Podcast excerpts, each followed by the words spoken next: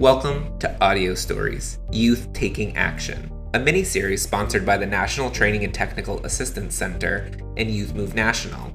Audio Stories is a project created to look at the important work that youth and young adults across the nation are doing in areas of mental health and other youth serving systems to highlight the achievements surrounding topics that advocate for change. Today, we will be speaking with Tymber Hudson and Shayn MacDonald, who are both Youth Move National staff, and Naikya Lynch, who is a former Youth Move Change Initiative Fellow and author of Out of This World, a guide to implementing grounded youth peer support. On today's episode, we will be looking back on the Youth Move Change Initiative program and discussing best practices for building an inclusive program with multiple opportunities for young people to engage. All right, all right. Good morning or good afternoon, depending on where you're listening from. My name is TJ McGrath here at Youth Move National. And this episode, we have some very special guests. Uh, we have Naikya, we have Tymber, we have Shayn. I'm going to have them introduce themselves in just a few minutes. But before then, uh, today's topic is going to be really diving into what MCI is, what it stands for, and why it's such an important integral branch of Youth Move National. Uh, so why don't we just start with a round of introductions? Tell everyone your name, your pronouns, what you do at Youth Move or uh, wherever it is that you work, and why is your work important to you? Hi, everyone. My name is Tymber Hudson. Pronouns that I use are they and them, and I am a youth program coordinator with Youth Move National. This work is important to me because I grew up as both an LGBTQ plus and BIPOC young person who didn't have the resources that they needed to really create a life worth living, if you will. I found that it was really important for myself to have support that looked like me, that shared in my experience. And they were really able to connect deeper than just that surface level, if you will. Through all of my work, I want people to feel included. I want people to feel like they have a voice. This work is important to me because I believe that youth peer support is a valuable resource for many young people that may be suffering. It is an honor to me to be able to advocate for change on behalf and alongside young people. Thank you for joining us, Tymber. Hey, y'all. Uh, my name is Shayn MacDonald. My pronouns are they, them, and theirs. Uh, and I am a youth program specialist with Youth Move National.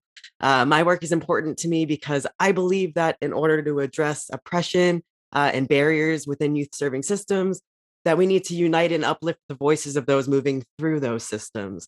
I believe that young people with lived experience should be informing meaningful systems change.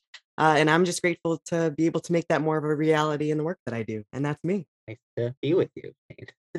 I guess that means it's my turn. um, my name is Naikya Lynch. My pronouns are they, them, theirs and I'm the Youth Wellbeing Coordinator at the Human Rights Campaign, as well as an ex Youth Move Fellow. And my work is important to me because, like Shayn and Tymber both said, the experiences of youth matter. And I think that a lot of times youth don't get to speak on their own experiences and inform the change that is required within these systems. So being able to progress that work is really important to me because I'm a youth with experience and I know that my community deserves to be heard. So excited to have you. I can't believe it. You already, you're an ex fellow an author, and work for HRC. Why don't you all just tell the listeners a little bit about what YMCI is a little further? Thanks for the question, TJ. I would love to share more about the amazing work we've been able to do through the Youth Move Change Initiative. In the summer of 2021, Youth Move National partnered with six states to recruit for five Peer Connect training cohorts. The states selected included Oklahoma, California, Maine, Florida, Utah, and South Carolina. Within each state, we identified community partners that included Youth Move chapters to lead outreach and recruitment efforts at the local level. Throughout all partnership efforts, we ensured sites were aware that this initiative prioritized working with LGBTQIA2S and or BIPOC youth. Through our collective effort, Youth Move National received 105 applications for the Peer Connect training. Across five cohorts, Youth Move National trained 62 individuals as youth peer support providers. One really incredible thing about most of the people that went through our training is that most of them had no connection to peer support within their state. They were interested in taking a role and using their lived experience to help others, but wasn't sure where to start. And so, really, our training was an opportunity to really introduce them to the work of youth peer support. Our largest resource that has come out of YMCI so far is our online coaching and professional development portal. This portal contains a series of videos, activities, information, and discussion topics across these 10 areas of interest that emerged throughout the initiative. We partnered with LGBTQIA2S plus and BIPOC consultants to develop and facilitate training. The topics include radical self-care and activism, being an effective ally against oppressive systems, advocacy 101, understanding data justice, ableism 101, and so many more topics. It was really important for us to host a variety of opportunities for LGBTQ plus and BIPOC young people to contribute to the work and the project that we were executing. Um, one of those opportunities was a virtual summit that was hosted November 13th in 2021. This was an event designed for BIPOC and or LGBTQIA2S youth advocates and young leaders ages 16 to 29. The invitation was to join an intentional space to generate strategies and solutions for improving youth peer support services within their community. Through these conversations, we learned about the value of youth peer support, the barriers young people experience when accessing mental health services and supports, and what structural and policy changes are needed to better support populations. Connection opportunities for young people also included focus groups, both through the Youth Leadership Council and the fellowship program. We were able to welcome 50 young people the Youth Leadership Council, or YLC, was a team of six young leaders across the country. These young leaders met monthly from May to September to review and provide feedback on YMCI products. YLC members also participated in a focus group exploring challenges LGBTQIA2S and BIPOC youth face within mental health programs.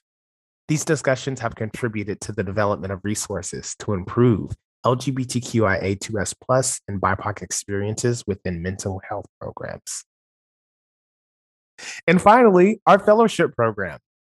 We successfully launched a fellowship program that Naikya was a part of. This provided an opportunity for three LGBTQIA2S plus and or BIPOC young leaders to create and lead projects to further inform the development of youth peer workforce at all levels. Fellows' responsibilities included creating actionable guidance for the field, joining panels and presentations as subject matter experts, and facilitating focus groups for youth and young adults with lived experience. These three fellows were a combination of Black, immigrant, and multiracial, and two disclosed LGBTQIA2S plus identities. Each fellow received 30,000 for their time and commitment to this project. Our three fellows, Naikya, Amara, and Louis each focused on a particular area of YPS workforce to create final products that would provide actionable guidance to the field. Amara focused on future financing options, Naikya on state and agency level readiness, and Louis on workforce development. It really sounds like you guys are doing all that hard work out there and a wide range of things, such as providing trainings, professional development opportunities for youth, to creating content and resources that people can go and visit on your website. Tymber, I'm hoping you can maybe elaborate more on maybe the importance of intersectionality to this project is and the creating of opportunities for BIPOC and LGBT plus youth. Intersectionality was important to our work because so often we see movements or even projects that use the term LGBTQIA plus and or BIPOC but the work is not representative of the intersections of experience that exist for so many young people. With this work, wanted to emphasize that resources are not all encompassing. They do not meet all the needs of every young person. However, we are committed to illuminating narratives that are often overlooked because we know and understand that young people do not exist in silos.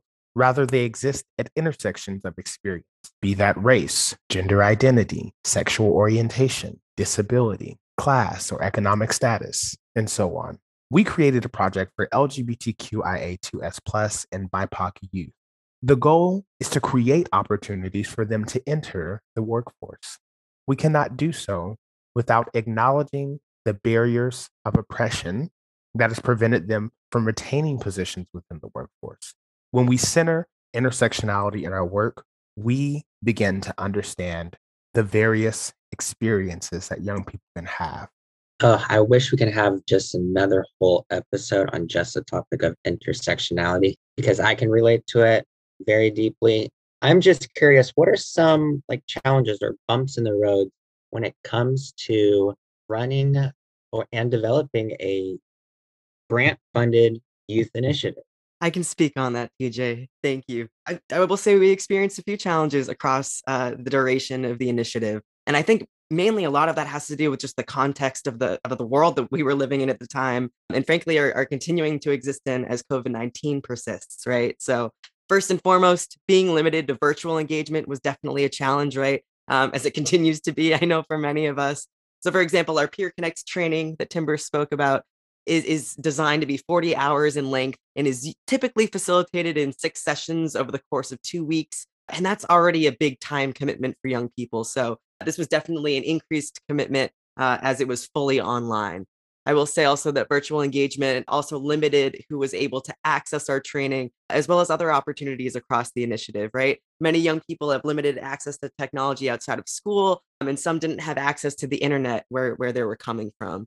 Safety in this way was also a concern. Not all young people are in environments that promote things like discussion on emotional wellness, right? Uh, provide an understanding of peer support, or particularly with the community of folks uh, we were trying to serve are affirming to LGBTQ2S plus identities. So some may and, and did live in environments where the only access to technology is not in a private space without the use of headphones the privacy and anonymity were harder to, to ensure for folks. And many young people had limited access to technology in addition to an internet connection, which placed limitations on how they were able to engage throughout the training and our other opportunities. So many young people joined on their mobile devices, their cell phones, their tablets.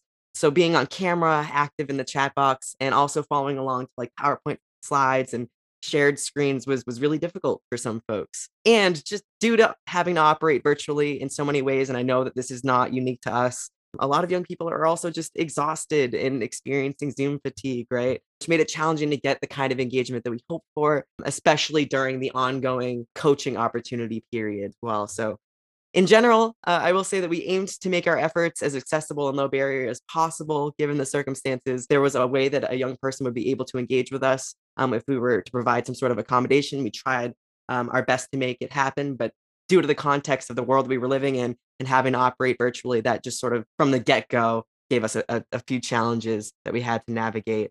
Yeah, thank you for being transparent about that whole process. You all are a prime example of what it means to be flexible and adaptable in these certain circumstances. I just wanted to open it up. Is there anything else you wanted to share about YMCI? Any more positive outcomes? Absolutely. Yeah. So with, with all of our learnings and challenges came a lot of positive outcomes as well, right?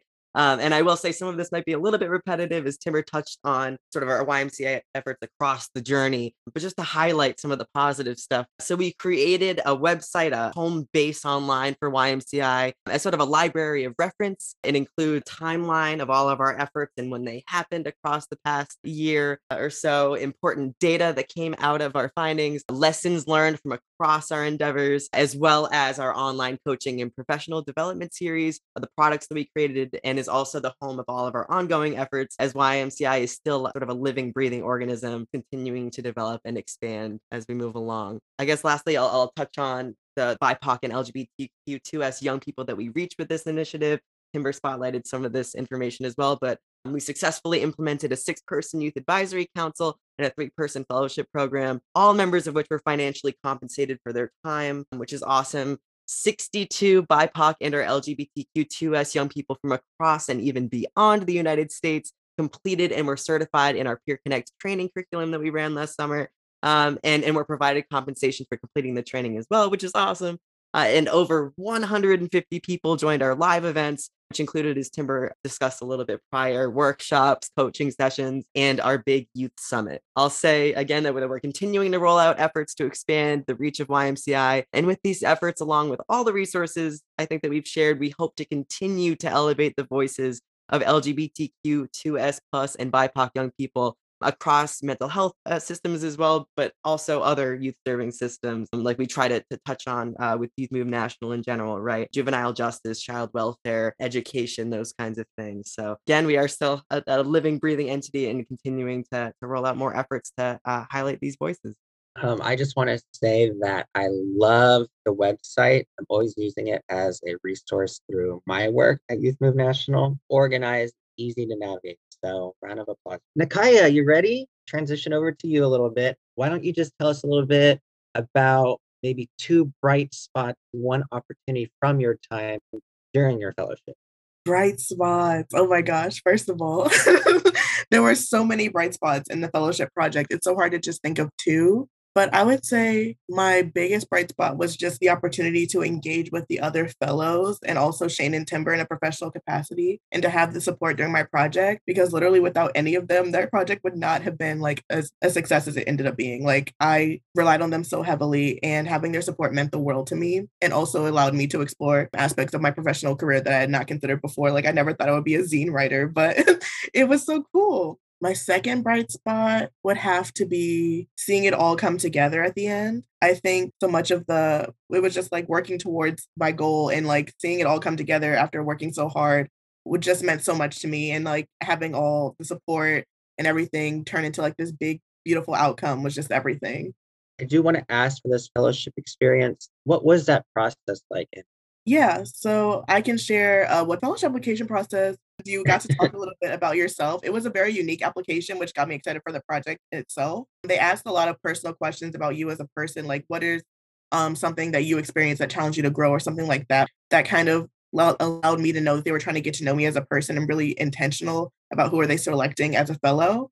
Um, you basically submitted an essay, typical application stuff like your email, your name, why you're interested in the fellowship. The next part was an interview with Shayn and Tymber. And through the interview, you basically heard back whether or not you were accepted. And I was, fortunately. So, yeah.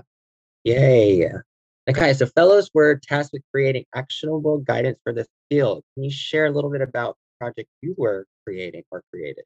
So, my project was about agency readiness, and I decided to paint a picture of agency readiness through a zine format. So that was super exciting for me. And what I took that to mean uh, agency readiness is that I need to look at what agencies were ready for in their state, like as they were today, versus what they needed to actually be ready to implement authentic youth peer support. So, first, I explained in my zine the importance of authentic youth peer support, how it was a life or death matter because youth in agencies of care were known for higher rates of suicidality and for feelings of isolation, and that having youth peer support can really mean the difference between life or death and hope in terms of whether or not youth are able to see themselves succeed in the future. And then the second thing I took a look at was implementing a hiring process for youth peers that was accessible and free of ableism and not rooted in white supremacy. They are inaccessible to specific neighborhoods, specific regions. They're also harder to navigate. The hiring process is very convoluted, which can be ableist. And in all honesty, it's taking a capitalistic view upon how this work is supposed to be done, where we need to reframe and actually make it a human view. And because we work with the agencies of care, and the agencies of care is human work. And instead of seeing it as like caseloads and case numbers and forcing youth peers into these like caseworker roles, we should be looking at the work that actually needs to be done and implementing authentic youth peer support.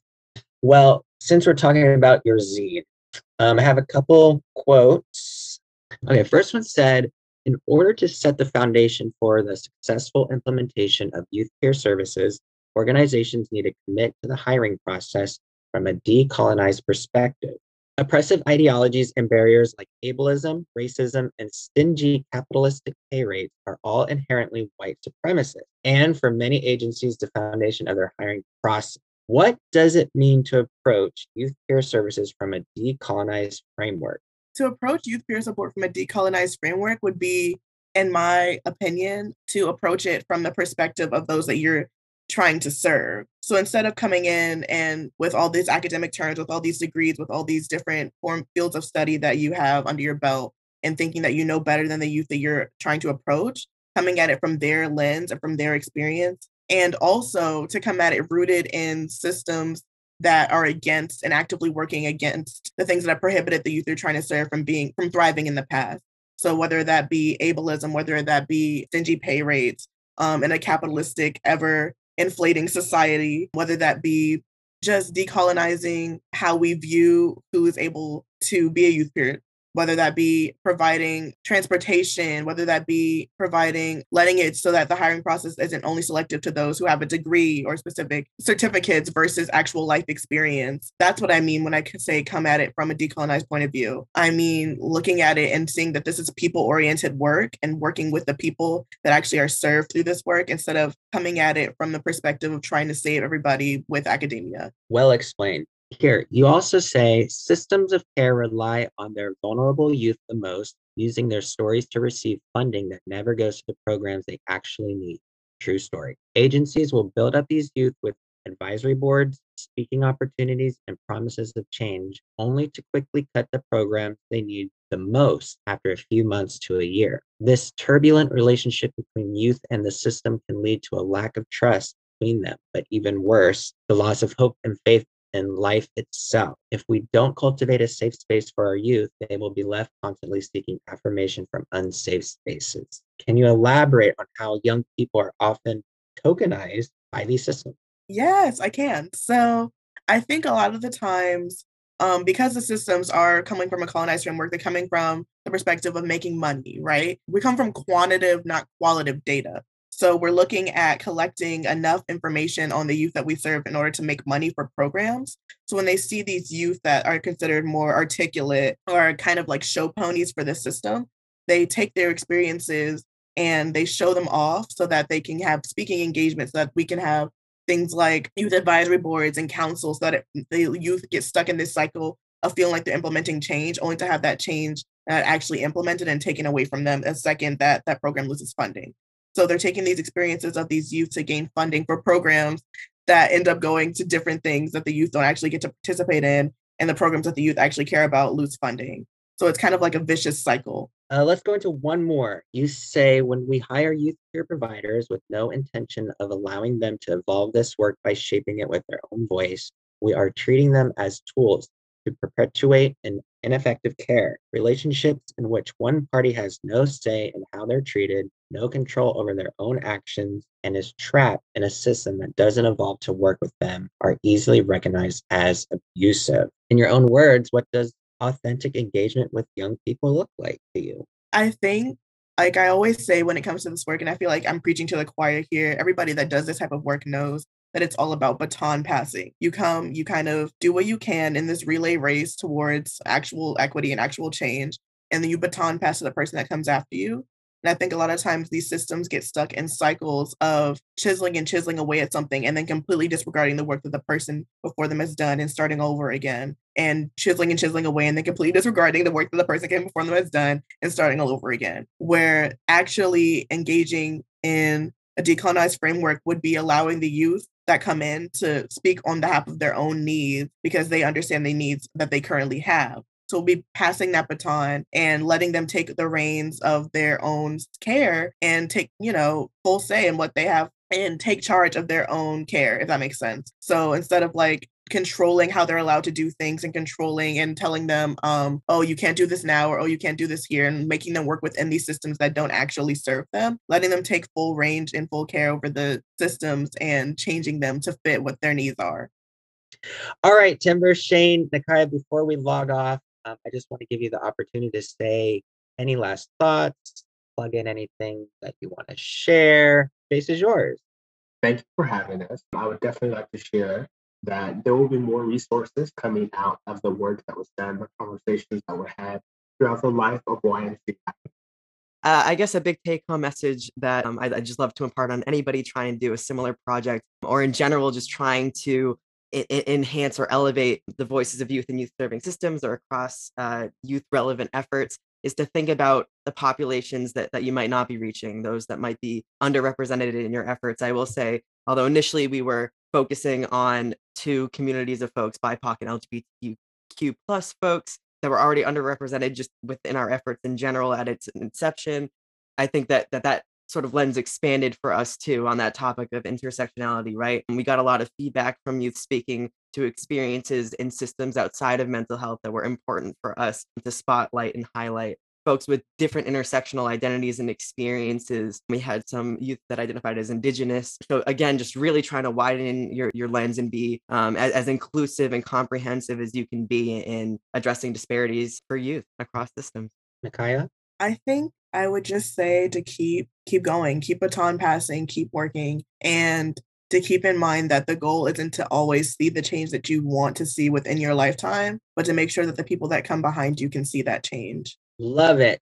Okay, so as we come to a close, Tim Shane, thank you for all that you do for YMCI, and I'll see you later in another youth setting. Kaya, thank you for really sharing your experience about your time with being a fellow here at Youth Move National, and I'm really excited of getting my hands on your zine um, again, everyone, thanks for listening to Audio Stories. My name is TJ McGrath here at Youth Move National, and we'll see you again next time. Take care. This product was prepared for the National Training and Technical Assistance Center for Child, Youth, and Family Mental Health, NTAC, under a cooperative agreement from the Substance Abuse and Mental Health Services Administration, SAMHSA. All material appearing in this presentation, except that taken directly from copyrighted sources, is in the public domain and may be reproduced or copied without permission from SAMHSA or the authors. Citation of the source is appreciated. Do not reproduce or distribute this presentation for a fee without specific written authorization from NTAC. This product is supported by SAMHSA of the U.S. Department of Health and Human Services, HHS, as part of Financial Assistance Award SM20008 over five years, 2020 through 2025, with 100% funding by SAMHSA and HHS. At the time of this presentation, Miriam Delphin Rittmon served as Assistant Secretary for Mental Health and Substance Use and Administrator of SAMHSA. The contents are those of the authors and do not necessarily represent the official views of, nor an endorsement of SAMHSA, HHS, or the U.S. government.